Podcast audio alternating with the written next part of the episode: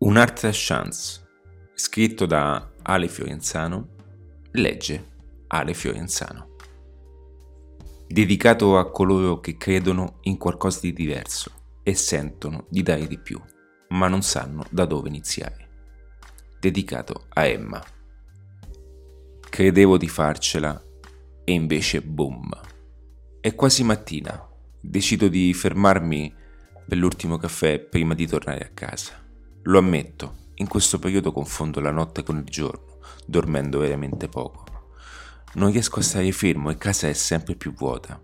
Decido allora di uscire per non ascoltare quell'assordante silenzio attorno a me. Questa serata, come arte ultimamente, l'ho trascorsa in un noto locale di Roma di grande stile. Ora però mi fermo al solito bar che in questo periodo sta accompagnando ogni mio rientro. Questo posto mi ricorda quanto la mia vita sia cambiata e mi ha spesso aiutato a riempire le mie notti insonne. C'è un posto libero e mi siedo 5 minuti mentre altri ragazzi, anche loro provenienti dalla movida romana, ridono ancora su qualche episodio.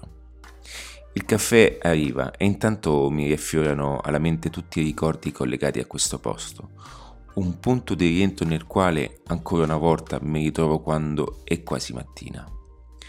Penso alla mia vita e a dove sarei dovuto essere ora. Non ricordo neanche più come tutto sia cominciato, ma è andata come è andata. Ed ora va bene così. Adesso porto avanti un nuovo pensiero, con una nuova immagine di me. Sento che mi sto preparando a qualcosa di diverso. Percepisco quella sensazione di entrare in una dimensione sconosciuta, mentre organizzo da capo i miei prossimi anni.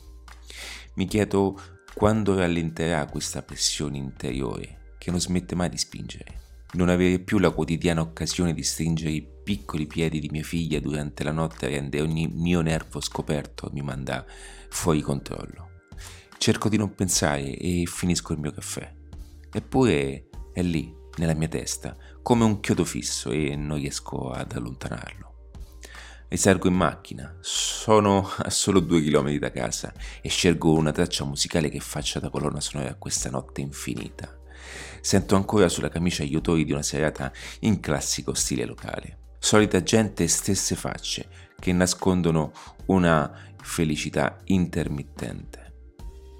Lascio i ragazzi tra risate, sigarette e spintoni, ricordandomi che quando avevo la loro età era tutto diverso e un pallone era il nostro show. La temperatura è un po' bassa, ma è perfetta per un'ottima dormita ora. Mentre cambio qualche marcia, alzo il volume per assaporare quella sana libertà. La musica ti entra nei tessuti, soprattutto quando ascolti i Pink Floyd. Non ti basta un comune impianto audio, vorresti essere lì, in un concerto live. Metto la terza e pizzico sul gas per dare un po' di sfogo alle mie tre patenti curva a sinistra e in una frazione di secondo noto con la coda dell'occhio un velo d'acqua di uno strano colore incontrare l'asfalto, ma è troppo tardi per capire meglio cosa sia. Di colpo l'inferno. Perdo l'aderenza sul posteriore sinistro e inizio a ruotare in preda a una forte vibrazione, come fossi in una curva di sterrato. Cavolo, sto andando in testa coda. In traiettoria vedo davanti a me in una corsia opposta il lampione pronto ad aspettarmi. Reagisco distinto, tocco di gas e vado di sterzo mentre tutto diventa più strano.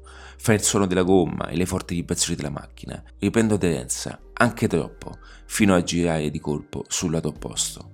Accade tutto così velocemente che non ho il tempo di raddrizzare nuovamente la corsa. Stavolta c'è un bel muro ad aspettarmi. Ricordo ogni singolo istante, ogni singolo odore, ogni suono, ma soprattutto l'ultima immagine nella mia testa, mia figlia. Perché davanti a un muro la cosa si fa seria. Tengo lo sterzo con una mano e con l'altra mi copro la faccia e mi preparo all'impatto. La mia mente si predispone agli effetti di un danno del genere, perfino simulando alcune sensazioni di dolore, mentre un'altra parte di me è già pronta a cancellare questa piccola e ultima parte della mia vita. Boom! Apro gli occhi e in quell'istante non so se crederci o no. Ma, ginocchia a parte, non mi sono fatto nulla. La macchina mi ha protetto da tutto. L'odore degli esplosivi delle alberghe ricordava quelle notti di Capodanno. Che notte! Nel guardare tutto in diretta nella corsia opposta, per fortuna c'era una pattuglia di carabinieri. Avevano assistito a tutta la dinamica, una fortuna non averli colpiti. Nella concitata situazione scende anche il proprietario del muro e dell'abitazione confinante, che mi dice che sono il sesto a impattare lì. Mi chiedo se prenderla come una frase positiva o meno. In ogni caso, fu tutta colpa mia. Per mia fortuna in quella strada in quel momento non c'era nessuno e sono qui a scrivere queste parole. Sono stato uno stupido a sottovalutare il periodo delle prime gelate, eppure parte di me in quel periodo cercava il limite in ogni cosa, un qualcosa che mi desse una scossa. E proprio in quella situazione l'avevo trovata. In quel periodo ero in una fase di ripartenza e non nego che l'incidente fu come togliermi di dosso un grande peso che gravava pieno di sensazioni negative. In quel preciso momento feci il punto della situazione. Da lì tutta la mia vita avrebbe dovuto prendere una piega diversa. Ma dovevo riorganizzare ogni cosa, cambiare la mia persona e prepararmi alla versione migliore che avrei tanto voluto diventare. Leggere diventò il mio nuovo compagno di serate a casa. Spesso aiutandomi a trattenere l'adrenalina di uscire per placare quella assordante noia. Ogni giorno cercavo stimoli e nuovi pensieri per imboccare un'altra rotta e andare verso obiettivi diversi, gli stessi che ancora oggi mi tengono legato qui. A volte cambiano la loro forma e la loro lunghezza, ma so riconoscerli e so che sono gli stessi che tutti i giorni mi danno la voglia di alzarmi in qualsiasi momento. Da quel giorno molte cose sono cambiate. Io sono cambiato e sono sempre più convinto che tutti possiamo rinascere ancora una volta se lo vogliamo. Possiamo decidere cosa fare del nostro futuro e non occorre trovare spunto da qualcosa di estremo. Anzi, il gioco è molto più facile se si parte con anticipo, non restando a guardare, ma seguendo una nuova bussola. Perché un contorto non può scrivere un libro di marketing? La differenza fra l'ottenere qualcosa e il mancare i propri obiettivi è spiegata all'interno di questo libro, che racconta di un percorso verso la conquista del proprio tempo e verso la realizzazione di un business efficace. Leggerlo ti sarà utile per fare della tua vita un presente interessante e renderla finalmente qualcosa di straordinario. L'idea di questo mio manuale saggio ha preso forma quando, nel pieno di una notte e in pochi attimi, ho deciso di buttare giù le migliaia di parole che avevo in testa un canovaccio che utilizzerò qui per condividere un percorso differente da quelli che già conosci, tra fatiche, dubbi e incertezze.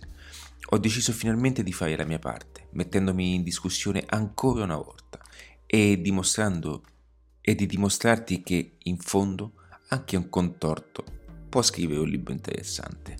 Lascia che mi presenti ora. Sono Ale, ma questo non è il mio vero nome.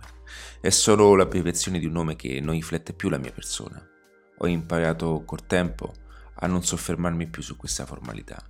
Quando vengo chiamato con il mio vecchio nome faccio finta di non sentire. Solo ai miei parenti è consentito. Chi mi chiama alla mia vecchia maniera fa parte di ciò che ero prima. Quando accade mi blocco per qualche istante, per poi rientrare nella giusta direzione. Oggi sono diverso e guardo dove in pochi osano guardare, dirigendomi un passo alla volta verso la mia personale libertà. Il tutto attraversando momenti di stanchezza e tentando di rallentare un treno in corsa contro il tempo, vista la mia età. Ho 40 anni e a quest'età si comincia a stringere il campo visivo. Questo mi fa sentire ancora più incentivato a elevare i miei standard per affrontare questa nuova economia di mercato da leader Sento di essere in ritardo e questo per me ha un prezzo fisico, ma se questo è il costo da pagare nel mondo digitale, io ci sto. Quando ho fondato Adattiva immaginavo che ci sarebbero stati alcuni momenti no, ma non credevo che sarebbero stati così difficili.